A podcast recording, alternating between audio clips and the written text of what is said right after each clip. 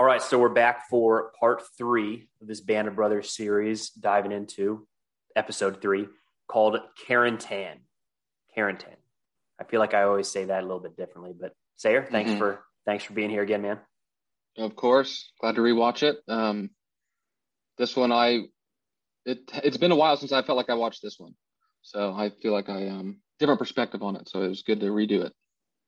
It's interesting for me having watched all of these so many times over and out of order at times, where um, in the past, you know, you turn on the TV and one of the episodes is on, you might just watch it, and it could be episode three or six or nine or whatever. So I, I kind of misplace these events in the timeline in my head, and it's interesting to see, like, oh yeah, those things happened here, you know. Right. But Um, the- you go ahead. It well, it's an action one. I forgot about that. I, I you know I remembered it being the Blythe episode, and I think here's to me maybe just right out the gate here, just to talk about the episode, what it means overall. I, I think it's a real first taste of um of the death and the sorrow that is war, right? Because prior to this, you know you're motivated, you're inspired. D-Day is the the zenith and the pinnacle sort of thing. You're in there for the purpose we got the mission is so right there tangible to save the shores to allow you know we got to bust it all up the defenses to allow the guys that are doing the assault on the beach. Now though we're starting to grind. You know this this is now just it's not d-day it's not the day of all days. It's now just tuesday morning and you got to get across that damn field. That's to me this is where it starts to get into that. And i don't want to say the arbitrariness of war but the horror of it and the it's uh, in the indiscriminate killing of it, or the guys are really starting to drop, and you're starting to really start to see that. I think in this episode, and get that sent that that framing is starting to set its um, foothold. I think my take. You know, I was thinking about it before we turn this on. I was going to say this is another combat episode, which is kind of funny to say when it's a series focused around combat in the Second World War. But for anybody who hasn't seen the series, there are going to be a handful of episodes where combat is few and far between. It's really not the focus of that episode, Mhm. but it does seem like we've got a handful here, definitely in, in episode three. They're taking Carentan. So it really starts out with that the task to seize Carentan, and that's a, a hub where American, they say American armor coming off the beach, but really what that means is so tanks, armored vehicles, but the paratroopers coming in behind the Atlantic Wall, if you will, the Americans pushing through Utah and Omaha Beach are trying to link up inland, and they can't just go anywhere. You know, they have to go on roads for a lot of reasons. I mean, these hedgerows made it impossible to cross Mhm. countryside in mass. Um, the Germans had flooded a lot of fields to stop paratroopers and to kind of uh, canalize movement in certain areas that they that they dictated. So when you look at these battles in World War II, especially, you hear these Bastogne going to be one later. It's a hub. They have to take it because of all the roads that come and go. And a little bit in my mind, I think, well, just go around it. If you're going to fight that hard, just go around it. But it's not that simple. Mhm. And Carentan is one that they have to take. And interestingly enough, so a little tie back into to our old unit sayer, the 502nd was on the outskirts of Carentan, right? Uh, Yeah. A few days prior to this episode. And Lieutenant Colonel Robert Cole earned the Medal of Honor, was awarded the Medal of Honor for his bayonet charge on a causeway known as Purple Heart Lane. Mm. But they were so severely depleted that they eventually had to call the 506th to come up, move through their lines, and take Carentan. So there's a scene early in this where they say, We've been tasked with Mm. taking Carentan. Um, that's who they moved through. So Cole's charge kind of set the stage for this fight. Very interesting. I don't know if I knew. You know, they're all adjacent, right? But exactly how the pieces fit to the puzzle, it's you know, it's still difficult to discern all of that. It's interesting how focused this show stays on this company to where that's another regiment in the same division on the outskirts. I mean, they could have high fived these guys. Like Cole could have watched Easy Company walk in the Carentan. That's Yeah. how closely, but there's not even a mention of it. Um, I don't mean that as a knock against it, but just how how focused it is on Easy Company. Well, and then think if you're the fi- yeah, well, think if you're the 502 guys that maybe watch this series, like what the hell?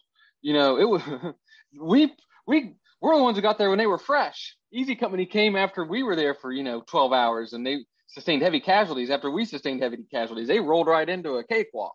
You know what I mean? Like, Uh, because that probably, oh, that is sort of true from how it sounds. Like, but that's the teamwork that is. But then that's also the competition within inter-service rivalry that feeds a lot of that fuel. But if the unit that replaced us in Afghanistan, if you saw a documentary about them, wouldn't you kind of be like, hey, hey? Yeah. And yeah. And they probably thought crappy about us. And then they yeah. thought crappy about the unit replacing them. You know, it's just, if anyone here is a veteran, they probably know what I'm talking about. So easy company. It's not just the company, but but a battalion regiment tasked taking taking Carentan, which it's funny. Another thing here for anybody that's interested in American military history or the military, or maybe just you know in the 101st, they know this name. They know Carentan. I don't know if they could point it out on a map. It's pretty mm-hmm. small. It's a population of about five thousand today. I don't know what it was in World War II. It had to have been lower um, between mm-hmm. people leaving um, and just population growth around the world. But let's throw a number out there: two to three thousand people in this town. It's small. It's a small town, but it has outsized weight. Same with Bastogne. We'll get to that later. Um, mm-hmm. These are tiny little nothing towns. Not to speak poorly of the fine people of Carentan or Bastogne, but it's crazy how these little towns with no historical significance for the United States today is the name of an episode, right? Um, absolutely, and that um, yeah, you are right about that. It's just a small village, and you could see how agrarian they still were when you'd see like the rows of the heads of cabbage. It, I'm sure they were making their own cheeses and milking their own cows, and um, still very 1800 esque. That's the vibe I get from that region. And people still living there. So yeah, something to note as we get into the first point here is France was occupied country, and for the most part, prior to June sixth, Normandy, France was not a war zone. It was occupied. There were certainly Allied bombing raids over Normandy, but there were Allied bombing raids over most of France because we weren't trying to, we, the Allies, weren't trying to tip their hands as to where the invasion was coming. Um, it wasn't necessarily more or less bombarded than most of Western Europe. So there were still plenty of civilians there. So when this fighting kicks off, there are plenty still living in that town. I, I got to think that some tried to get out of there, but what do you do? Which direction do you go?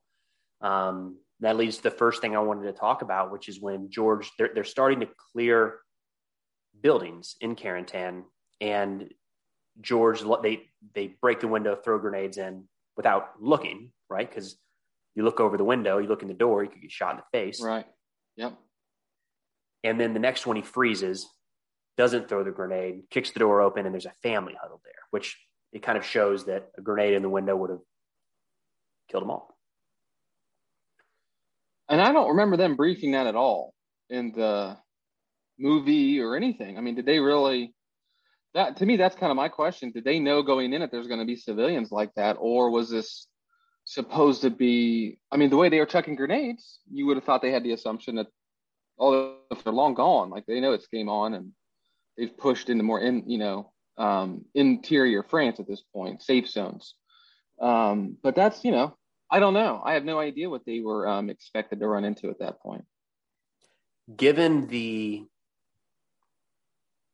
just what's the maybe the breadth of the fighting in Europe during the Second World War, I don't know very many places where somebody could have said definitively that town is empty. Um, I'm sure it happened, mm-hmm. but I mean, it was every village, it was every town because it wasn't just fortifications. It was, um, you know, in Normandy, France, where were the soldiers going to sleep? They weren't going to put up, they weren't going to build their own structures. It was an occupying army. They're going to sleep in that house. Right. Um, that doesn't mean that there's That's a right. gun nest on the second floor necessarily, but yeah, I think the war was so widespread that I don't know that you could ever assume no civilians. Um, but then you have that that the risk. You have to weigh the risk again. You put you knock on the door nicely, poke your head in, and um, Might be it. Well, and I'm sure that, you know, on the ground you have situational awareness and you know where certain buildings are and aren't and what you're taking fire from and you're not taking fire from.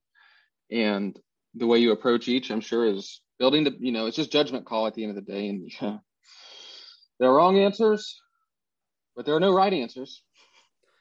So something that came to mind for me with this incident with George Luz is first off, had he thrown that grenade in there, killed the family, nobody would ever know about it.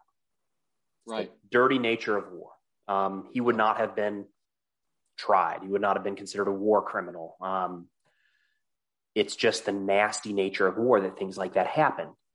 But I feel like the way the show presented it was that family was lucky and they lived. But it makes me wonder about the other side of was George Luz lucky?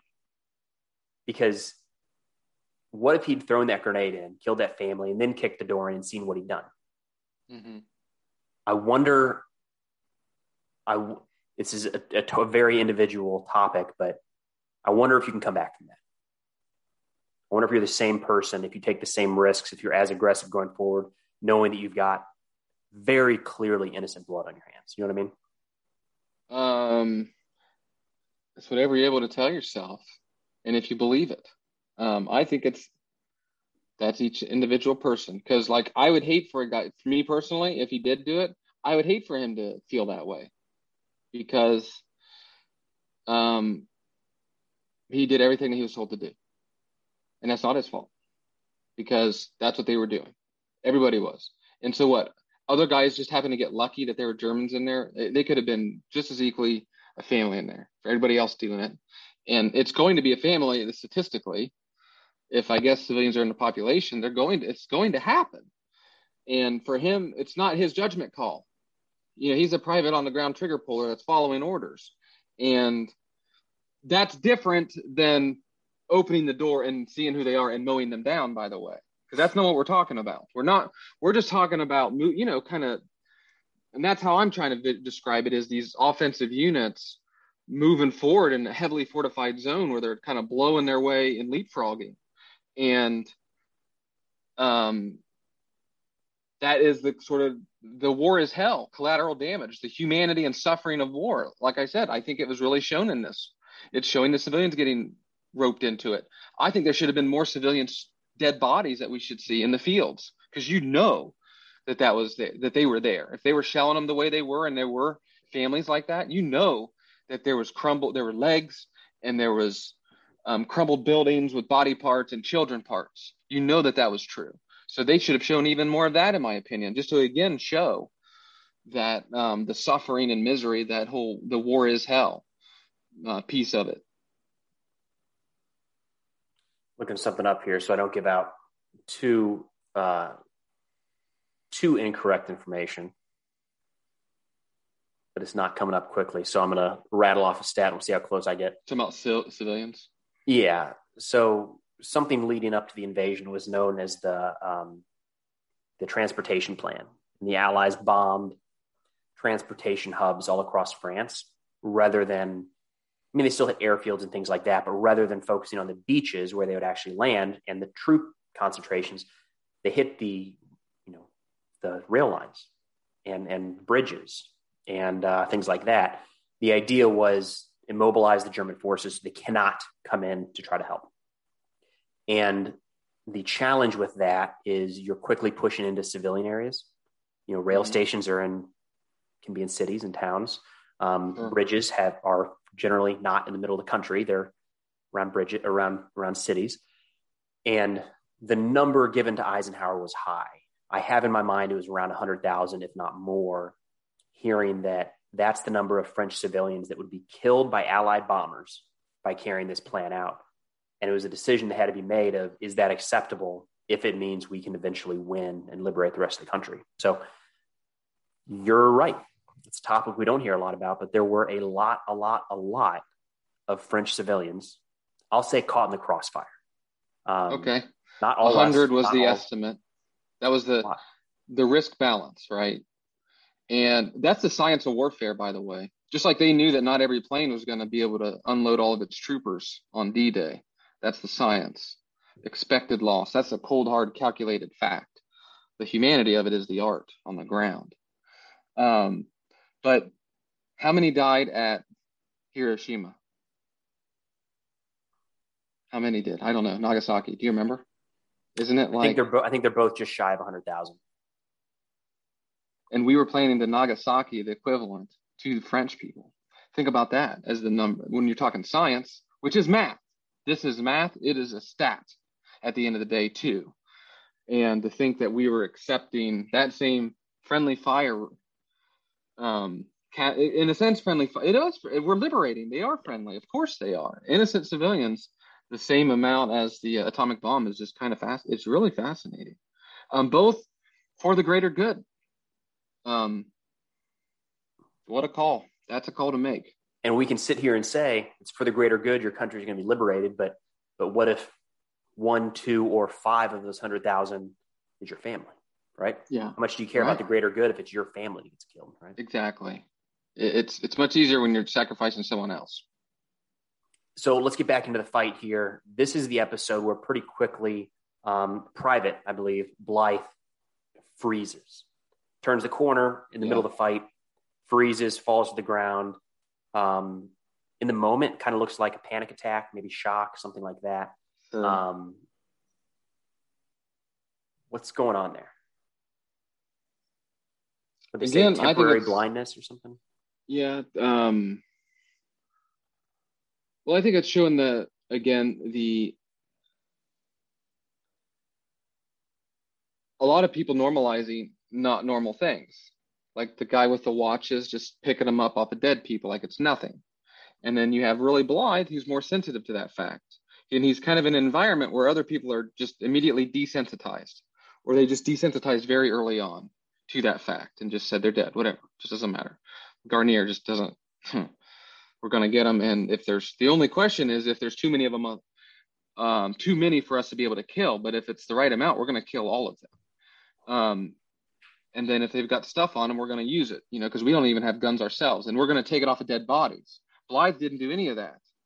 He seemed to be, from the beginning, sort of shocked that he was even there, not too motivated to go and kill Germans or whatever the mission was, which was pretty much kill Germans and not die. Um, and so I think he's just showing maybe a more normal response than everybody else that's in this sort of um,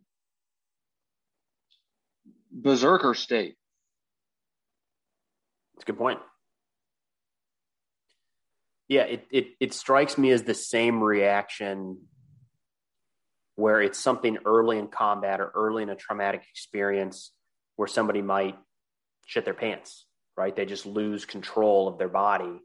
And it's not necessarily that I'm not going to say that it's fear.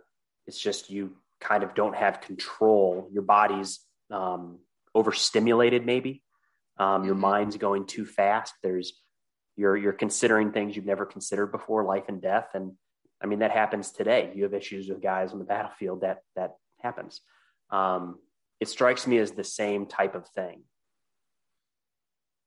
Well, and I think my take on that, by the way, is yeah, the more thinking you do, the worse it is.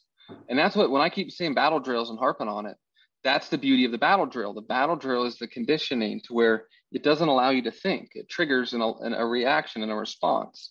And so, because if you have time to think about that stuff, oh my goodness, you're going to let everybody down because you've paused and now think about your own personal safety. And you have now become an immediate liability to yourself and those around you because they are also going to have to take care of you. Um, not, has nothing to do, by the way, with him getting shot later. That's a whole different thing. I'm just talking about sort of that mental. I mean, it, it's probably jumping points, but I think it goes to um, Spears. Um, Let's go to that. We'll come back. Let's go ahead and jump to that. We'll come back. Yeah. Um, just what he's saying. And I think that there's truth in it where he, where he says you just haven't accepted that you're going to die. And once you get to that acceptance, things are better. And I feel I have a personal thing with that. I was totally in my head for a while. I don't, I'm sure I could carry the face that no one really knew it. But truly, I was worried about uh, myself and then the consequences of others. Like, and then my decisions for, I mean, it was, it was twofold. but I was scared for my personal body, of course, too. But I was also scared of the bodies of others that were my judgment. But then I got to the point where I just thought, we're, uh, I'm going to try to make a math problem out of like someone's going to die in the platoon, and then accepting the fact that I'm going to be one of them. And that helped alleviate both of those burdens for me. Not to be callous about it necessarily, but um, but it took a while. It definitely didn't take as quickly as um, they did it at the very beginning. But I think us, we had different combat and trauma scenes. You know what I mean? Um, but I, I just, I, I do relate to what he said. Um, and Spears maybe found it within three hours on D-Day. Yeah. Right. And I think that might be the nuance between everyone's deployment, whether it's Peleliu or North Africa or Iraq invasion 03 you know, maybe the invasion itself wasn't even that bad in March of 03, but by October, maybe it's a, you know what I mean? It's just like, I think everyone has a deployment that was different. That, that could be infantrymen or any, any sort of MOS. Um, getting shelled and mortared all the time when people do die, it would be a, a different feeling. Um, if that's what, you, you know, you, the trauma that, or um, experience that you had was that was sort of the fatality concern. Um, that'll do something to you, I'm sure, over 12 months of that. And um, it, it, would be crippling if all you do is think about the mortar coming in. I, I, think that there would have to be some sort of solace that if it gets me, it gets me. And in fact, it is going to get me. And then you're kind of like, ah, is my descriptor. That's that's my when he said that. I don't remember him saying that at all, ever watching it. And I just really noticed it this time, right? And just and, and it just soaked in in an t- entirely different way this episode. Because again, I watched this episode just remembering Blythe, um, Blythe's story, I, which is again is really in in the scheme of things only 10%, 13 or 15% of the episode. There's a whole lot of other stuff that contextually build, I think, into this episode. So I think I was a little bit in the other direction. This is a quote, you know, accept that you're dead, no passion, no mercy, all of that stuff. He kind of takes it a little bit darker, in my opinion, um, almost like you need to be robotic and not thinking. Um, I didn't remember Fierce. that piece of it. Spears being the robotic one. Yeah, when he, you know, a soldier needs to be, you know, no mercy, no thought. Like I, I didn't remember that. I remembered. I don't know why it stuck out, but um, the whole time I was in the military active duty, I, I remembered that in my mind before and during the deployment um, deployments was the idea of accepting that you're already dead. I always thought of this, and because it kind of it kind of messes with your head a little bit. That's something that's really hard to do. I don't think I ever did that. I don't think I ever um, went that far as what he's saying to accept that you're dead. But it was an active thought of this scene actually, and I was thinking more about it after rewatching the episode. And I think the way that I kind of coped, if that's the way to put it, um, was I didn't really have any thoughts for when we got home. I didn't have any plans, really. I didn't make any sort of plans in terms of a place to live or vacations or any of that until we were like weeks from coming home. Until that point, it was almost like it didn't exist. Try not to think about it. Don't want to jinx it. I mean, superstition too. I think is at least for me. Um, it's well, and I, here's here's by the way, what, basically for one thing, there's no. This is uh, everybody is different in dealing with this sort of crap. It is not normal, but your body can normalize it. Your mind can normalize it. And that's weird and creepy. Um, but it can. And then how what you do with that is all individual. And I guess the point is Spears Spears is trying to get him through it and say, hey, just you're, you're already dead. He's trying to help him. And then maybe Blythe is going to list it in from a, a private that's like, hey, sure. man, just remember, we're all from the dirt, man. We came from the dirt. We'll go back to it. Life is suffering, man. Deal with it. And he's like, maybe that's what clicks for Bly, the hippie side of it, because that's not with that, wrong. with that accent, right? That yeah, totally, man. Uh, and that's there's nothing. I think that that's also true and right.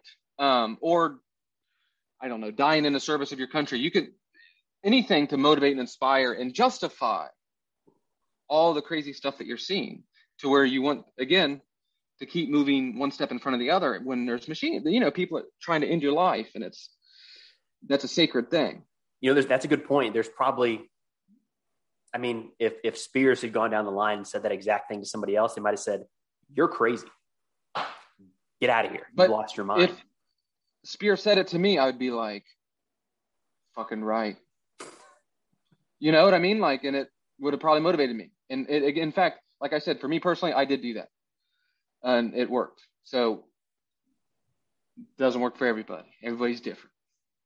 I'm going to pull it back um, to try to stay relatively chronological here. Okay. And, but it ties in with what Spears is talking about, I think. And that's Winters gets wounded. I guess this is the first time. I'm not sure if it's the only time, but but the first time he's wounded here. The battle's done for Carentan. They've they've taken the town. He's standing in the middle of the street, kind of looking at a map, and a bullet looks to like ricochet or something. It's it's it pretty clearly isn't aimed at him. It's just it's a battlefield. Bullets are flying in every direction, and it catches him on catches him in his foot, and he has to go to the medic and get it taken out. And I bring that up to talk about the chance in war when there's stuff flying in every direction. You know, mm. we think of it as being a guy aims at a, you know, a soldier aims at another soldier, pulls the trigger, and if he's a good shot, he hits him. But if he doesn't hit him, that bullet continues on and maybe ricochets and maybe hits somebody that he didn't even see. And just the weird chance that is in war. I think, yeah. No, I think it all ties in with the Spears thing. Because I, I think this is the episode. And it's, you know what? It's not, I think accepting that you're going to die is too specific.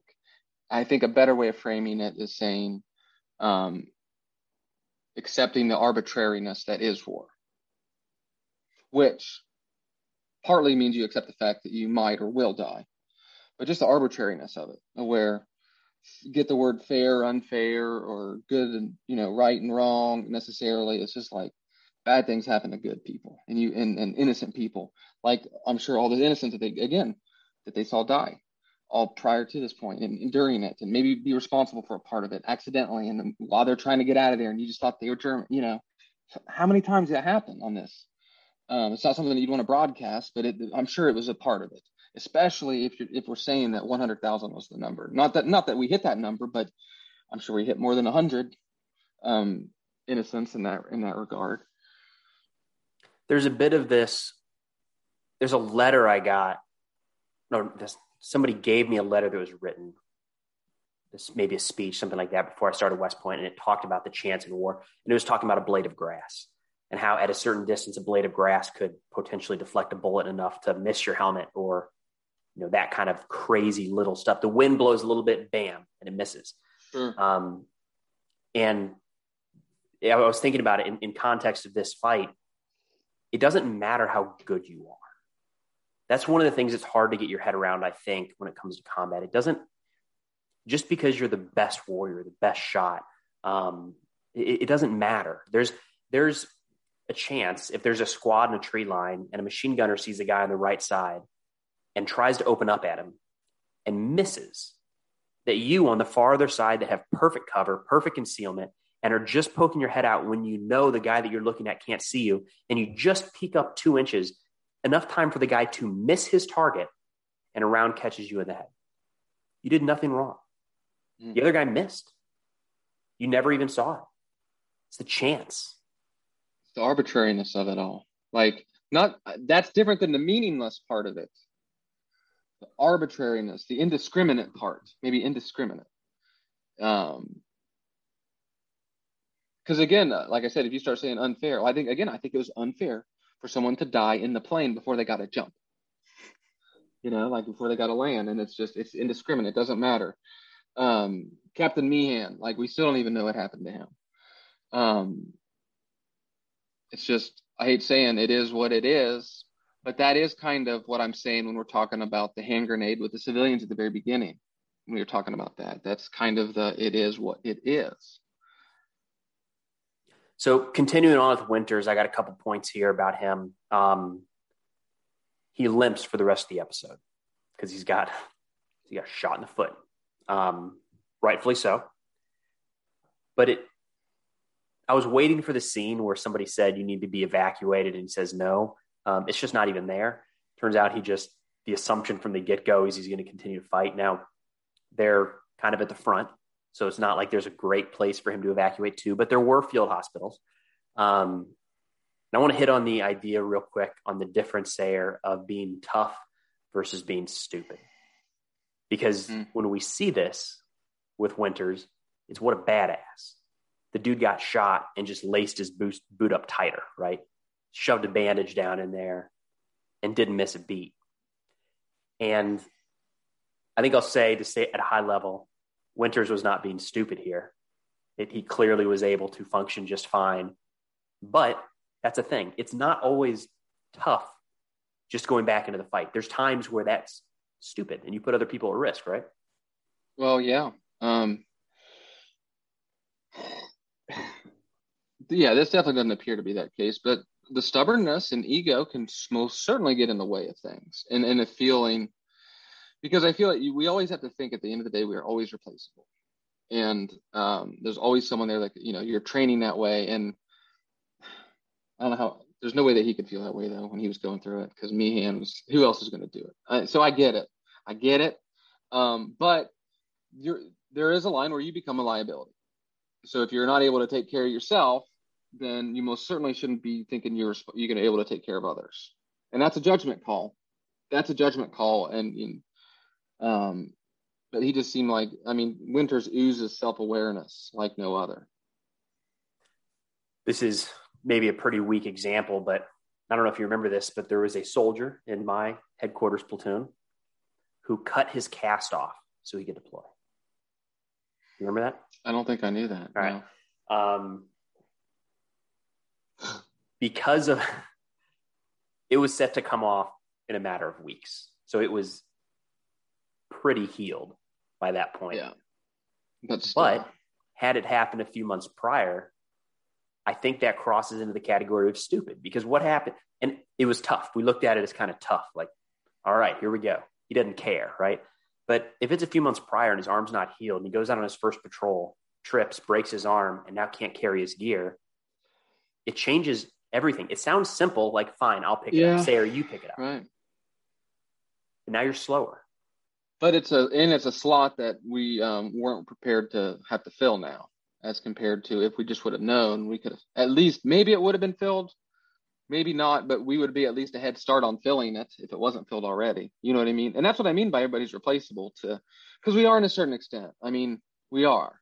Should, should and, be in this context, right? I mean, that's, that's the idea. In, in, the military, you train for it. Train two uh, two levels up. I mean, right? Two levels up. That would be me, a lieutenant, trying to be planning for a battalion commander. It sounds crazy to, but that is what they say.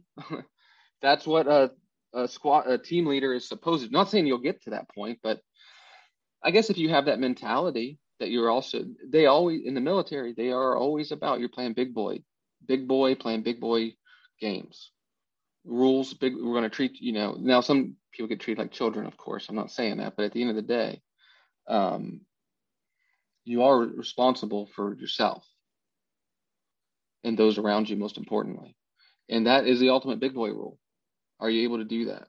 Be able to play on a team take care of yourself first and foremost hold yourself to the standard because you have to at the end of the day you have to listen.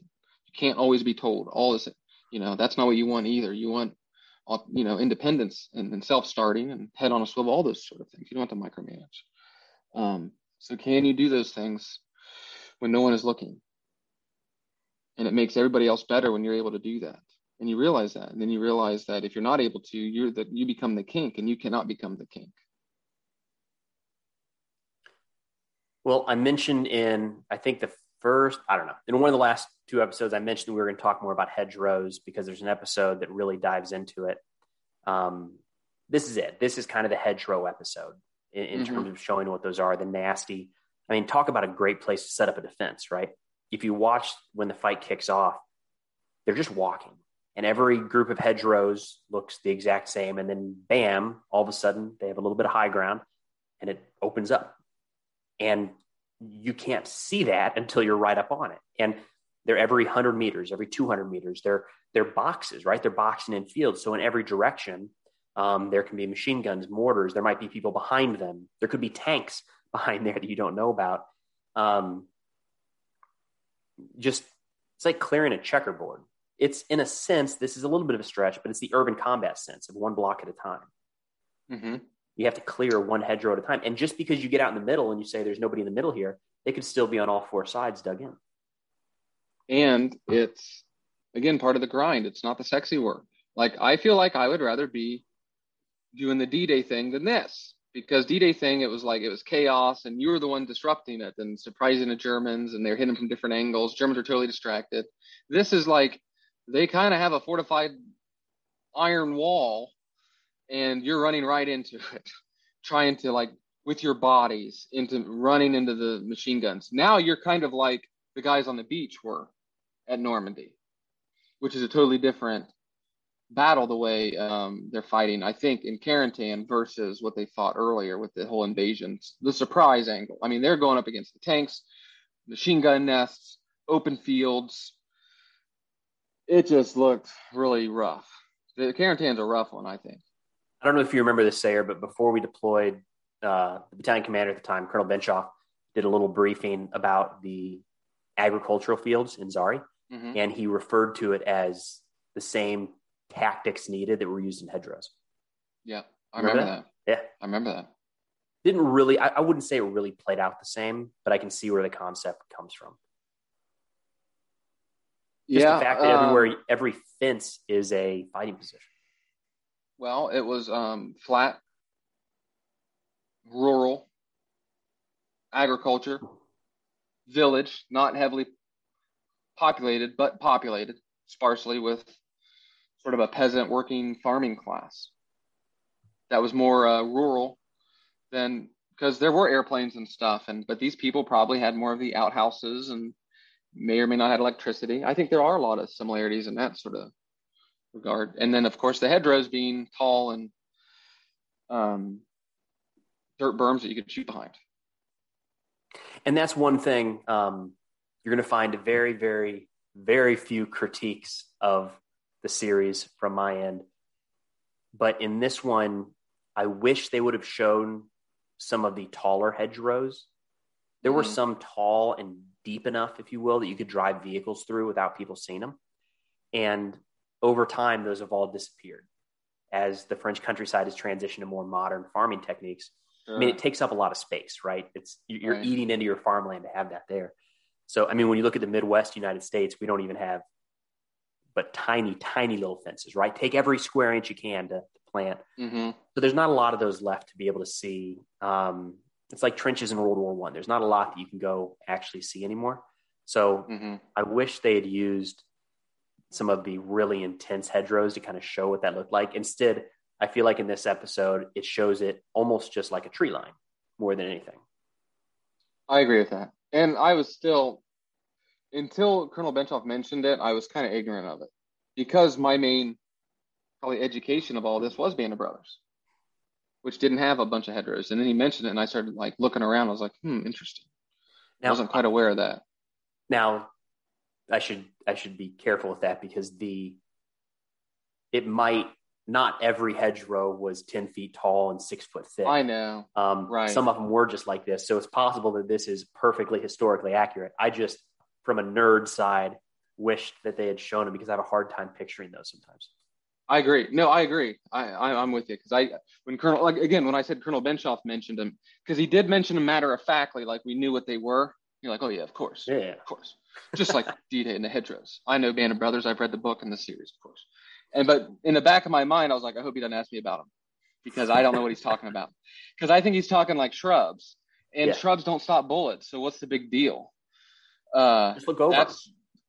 Or shoot through them. Yeah. It's D Day. Just shoot through them. If you see movement, if you see the leaves rattling, blast it. Um, but that's different, obviously, than the dirt berms and, and in the maze and the fighting positions that you were still fighting conventional army, at least with the Germans. So you were probably not likely to expect one to three man little teams running around popping shots and operating smoothly within those. Um, hell, that's a question what was the French resistance doing against the Germans, who we said occupied? What did that look like? Was there some sort of resistance?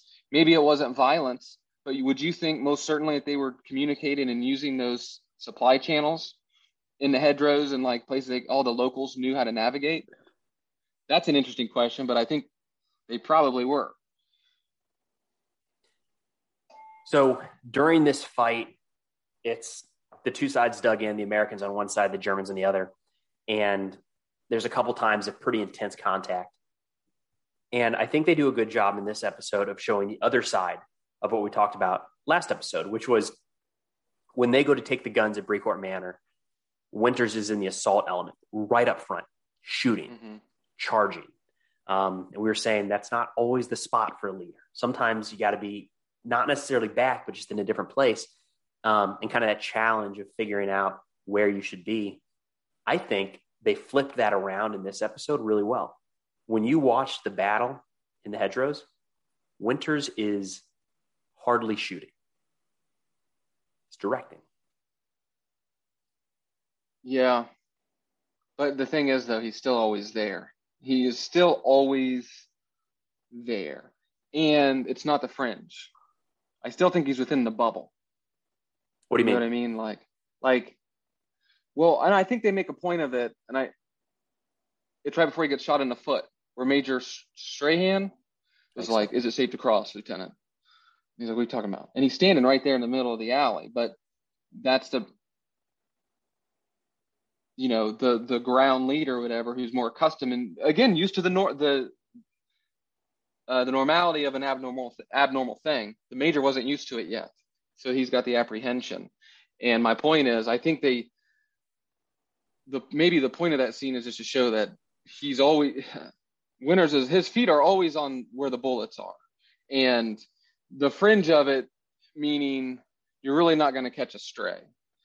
He's there. He literally it's rare that he caught a stray. That's the abnormality with Winters. He probably should have been shot 50 different times with a real bullet, not a ricochet, like uh, someone aiming for him, because he is standing up though when he's commanding and bullets are whizzing by him.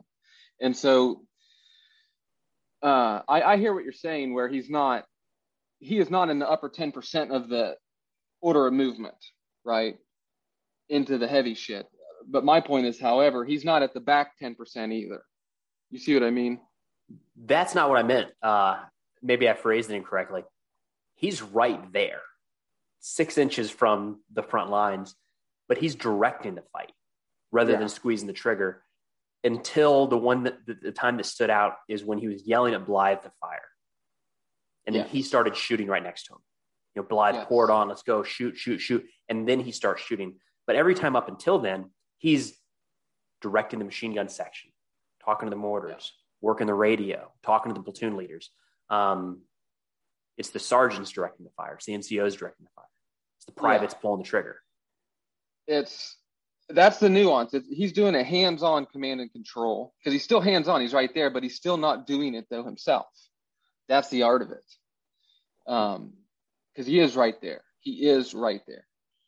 And I do like that thing with Blythe, by the way. Just just to notice, just leadership because we do know backtrack real quick to where Blythe couldn't see. He does run into Winters, and Winters remembers it and recognizes it, and, and is able to talk him out of it. By the way, he was more gentle than a guy like Speirs. So it's like maybe the Speirs thing is not again clicking for Blythe, but a, a kind, nice person you respect like Winters. Yeah, maybe it's a little more cheer up. That's all you're trying to do is just we got to just keep moving forward and motivate and inspire and make him not make it feel like it's meaningless. That is just the worst. That is the worst and hopeless. That's the worst. Um, and then Winters right there doing it too. I mean, it's it's. I guess my point is, it's very easy to say, "Cheer up, pal," in a doctor's office. Um, but then here we have it. I don't know how many hours later. It could be a day or three days. I, I don't know the timeline. But Winters is right there in the shit with him, and and he got him to do it. Right? He got Blythe to get up, and for good or bad, right or wrong, um, it seemed that Blythe was able to overcome his fears and at least at a minimum, not become a liability to those around him. Because that's that's his fear. I mean, I feel like that's Blythe's fear. I don't think he's. I think he's afraid, afraid of letting people down too. I mean, I think that that's a big part of it. It's easy for him to look like he's scared of his own life. Maybe we don't know, but he he mentioned it kind of a few times in the show. He's afraid of letting people down, you know, and that that would be a horrible feeling too. I think the thing I liked about this scene, really, when the the back half of the fight kicks off, if you're watching it with this eye of everybody has a job to do, you see that the job of the company commander, as Winters is, or the platoon leaders, or the machine gunners, or the squad leaders, none of them are better or worse or more dangerous or easier. They're all just different.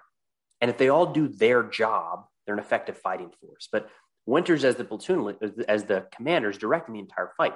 If he gets down behind cover and starts shooting, like that's not helping the rest of the team. Mm-hmm. Um, if the guys on the machine gun get up and start trying to work the radios with the other platoon, like that doesn't help anything. You have a job to do. Right. And it's not that one is better or worse. It's that right. everybody's, especially with the company commander right there in the front, they're all taking the same risk. They're the same bullets are flying overhead. Um, I just thought it did a good job of showing. I feel like in a lot of war movies, everybody's a rifleman. and Everybody charges forward. The only difference is maybe the commander has a radio or something, right? Um, but everybody's a rifleman. I thought this was a really nuanced way to show that there are specific jobs, and each one's doing it. Hmm. Um, yeah, absolutely. I mean, and again, I think again it goes back to that humanity piece I think that Winters is there to show the acknowledgement of fear in Blythe, say it's okay. I think that I think that is going on underneath the context of all of it. Um, yeah, and we're here together, but at the same time, everybody does have a job to do, and if you look all around, I mean, there are no options what can you do in a situation like that besides i mean think about that. They're going after Carentan. there's no backwards i don't think. Um i don't know what would happen if i'm sure i mean it's controlled terror. I'm sure every, every single person is scared you know and i'm sure that that's an issue too. It's like if everybody starts because once those machine guns start opening up in the field what if you just stop? Then you're really screwed. Like because then you're really pinned down in the field and you're in a really bad way.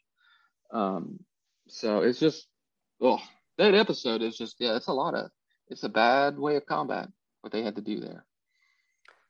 So one of the last points here, something I meant to bring up earlier, um, kind of on the lighthearted side before we get into something a little more, um, not dark, but but theoretical maybe.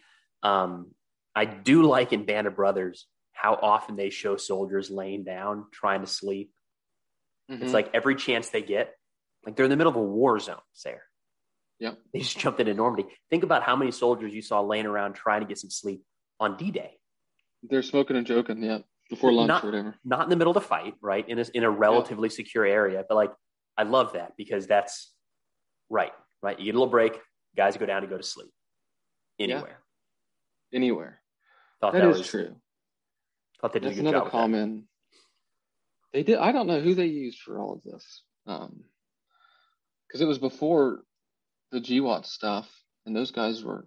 I don't know who they used. I mean, maybe Vietnam guys could help with a lot of that, as like uh, their just the production crew and all that stuff. Because it it's a different Hollywood now. I know. I just know that a lot of veterans are in Hollywood. Like if they have like a stack of SWAT teams on CSI, they're all veterans a lot of times. They're just wearing all the kit, and they because they you don't have to teach them anything. They know how to use the guns. But this is Hollywood in 01 it's not really it's not really like that. Because you know why that's why the movies of the 90s are so corny a lot of times with the military uniforms. They're all jacked up because nobody was in the military in hollywood at all.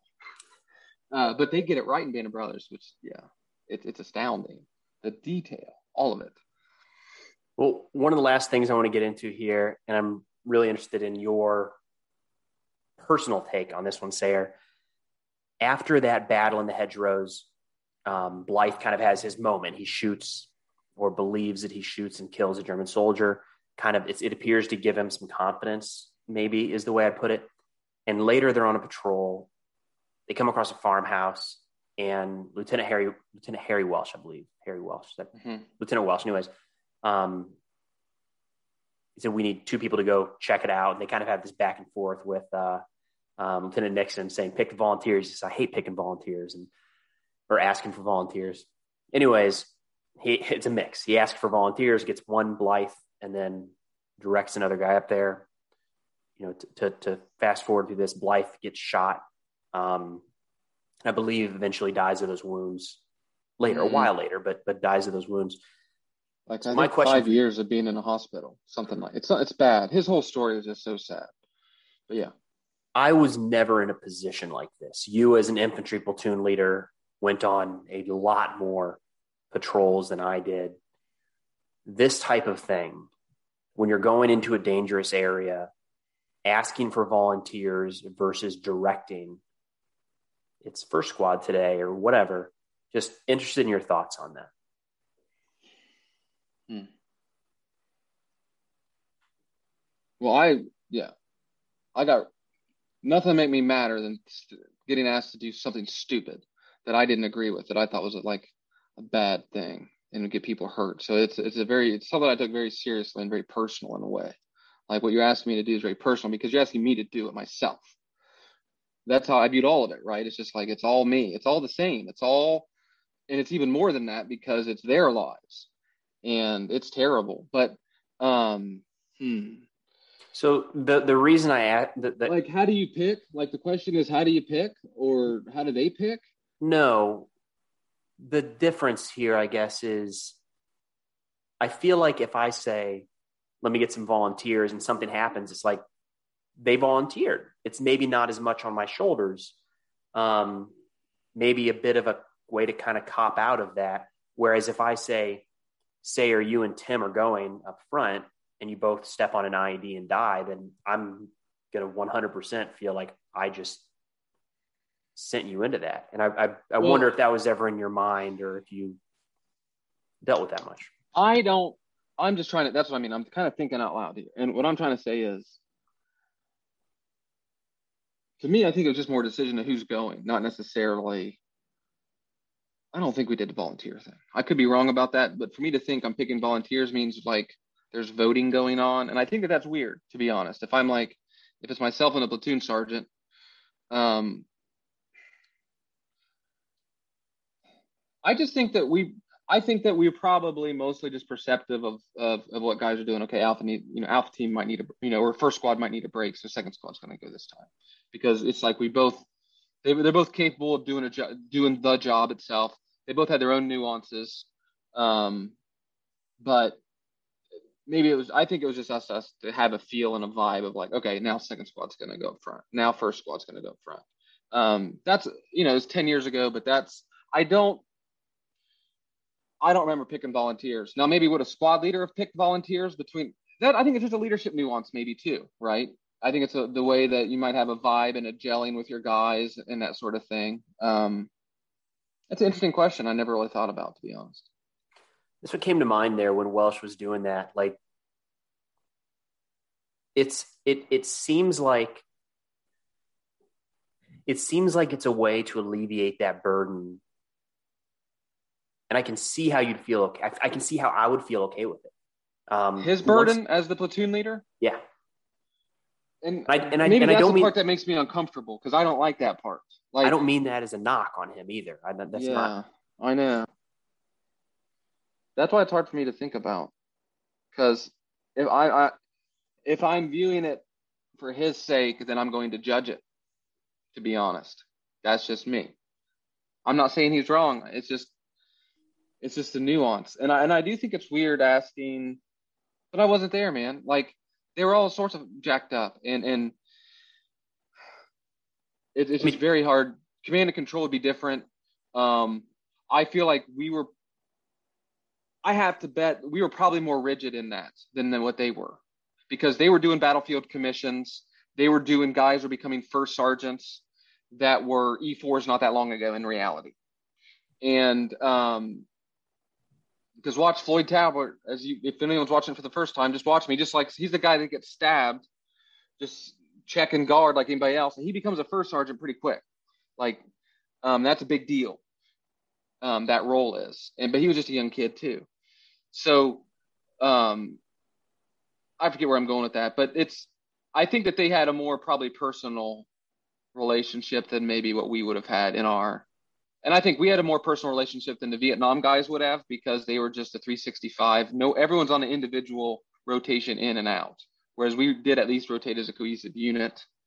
Um, I think that we probably had more rank and file regimen between the ranks. There weren't there there really wasn't going to be a battlefield promotion in this sort of thing in in, in our war. You see what I mean? Can I ask you another? Can I ask that another way on that same topic?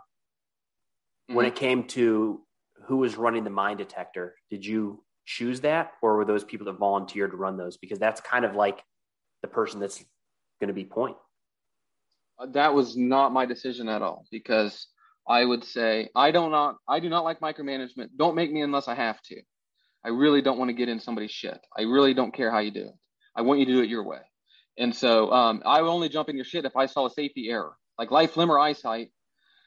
But if it's going to be somebody tripping and falling and doing something dumb, I'll let you do that. I'll let you make those mistakes, and then hopefully you learn from them. But um, so you know, my I would have been first squad you're going, and and if I continually saw him do alpha team up front because alpha comes before Bravo, then I might pull him aside and say, hey, you know, you need to get let Bravo up there too. You know, just because first squad is up front doesn't always mean alpha team first squad is up front. So you need to rotate. They've got mine, you know, they know they got a guy that knows how to do it too. So think about that.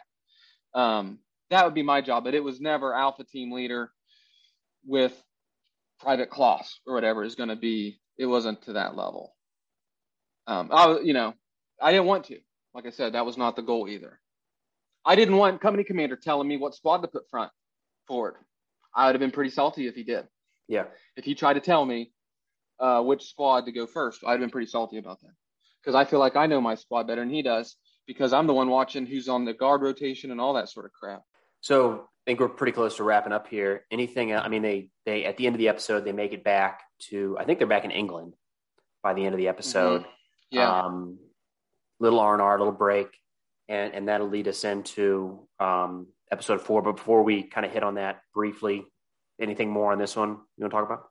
Well, I think it uh, back to what I talked about at the beginning. It's that motif of the um, suffering. The war is hell, which, by the way, Lieutenant the Harry, uh, can't remember his last name again. Welsh, first platoon leader. He says war is hell in this episode, yeah. and all the names. Right now, it becomes more personal because again, D-Day it's just guys getting in the in the plane and it's just a lot of chaos but now it's like even the way i feel like people get killed in this episode the way they just they're talking and they just drop it happens quite frequently and then the specific names that the lady is and back to fairness what's fair? Is it fair that she doesn't get paid because they died so now this guy's got to pay? Like that you know that's what i mean about the war is suffering war is hell it's it's arbitrary it's indiscriminate. Um, you know, that's kind of sums up the, the episode to me in a way. It just it hits it on its head. And the only other thought I had, by the way, as we are talking about this episode, is I want to learn because we were talking about battle drills. I keep talking about them, and like last episode, you know, they had knock out a bunker, which is to me pretty black and white. It could be the machine gun nest, it could be the artillery, but they clearly knew knockout tank in a way where they trained with the two man team and the bazooka that's kind of cool. I wish I knew what the M. I don't. I have. I don't know what the battle drill is for that. But clearly there is something up there where they sneak up with a bazooka. They they hit it. I'm sure there's a breaking contact sort of sense, just like knockout a bunker has its throw the hand grenade. That now to I never thought about that until watching it this go around. Like I want to learn battle drill, whatever they had back then about knockout tank, because it's uh, it worked. Barely. Yeah. I give him credit so for that. You're saying they started to take a lot of casualties in this episode, and um, they got to refill those ranks, and that is kind of the focus of episode four. It's mm-hmm. called replacements. So that's next time on War Stories.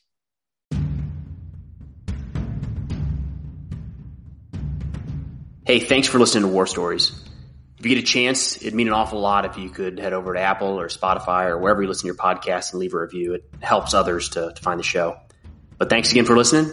We'll see you next time.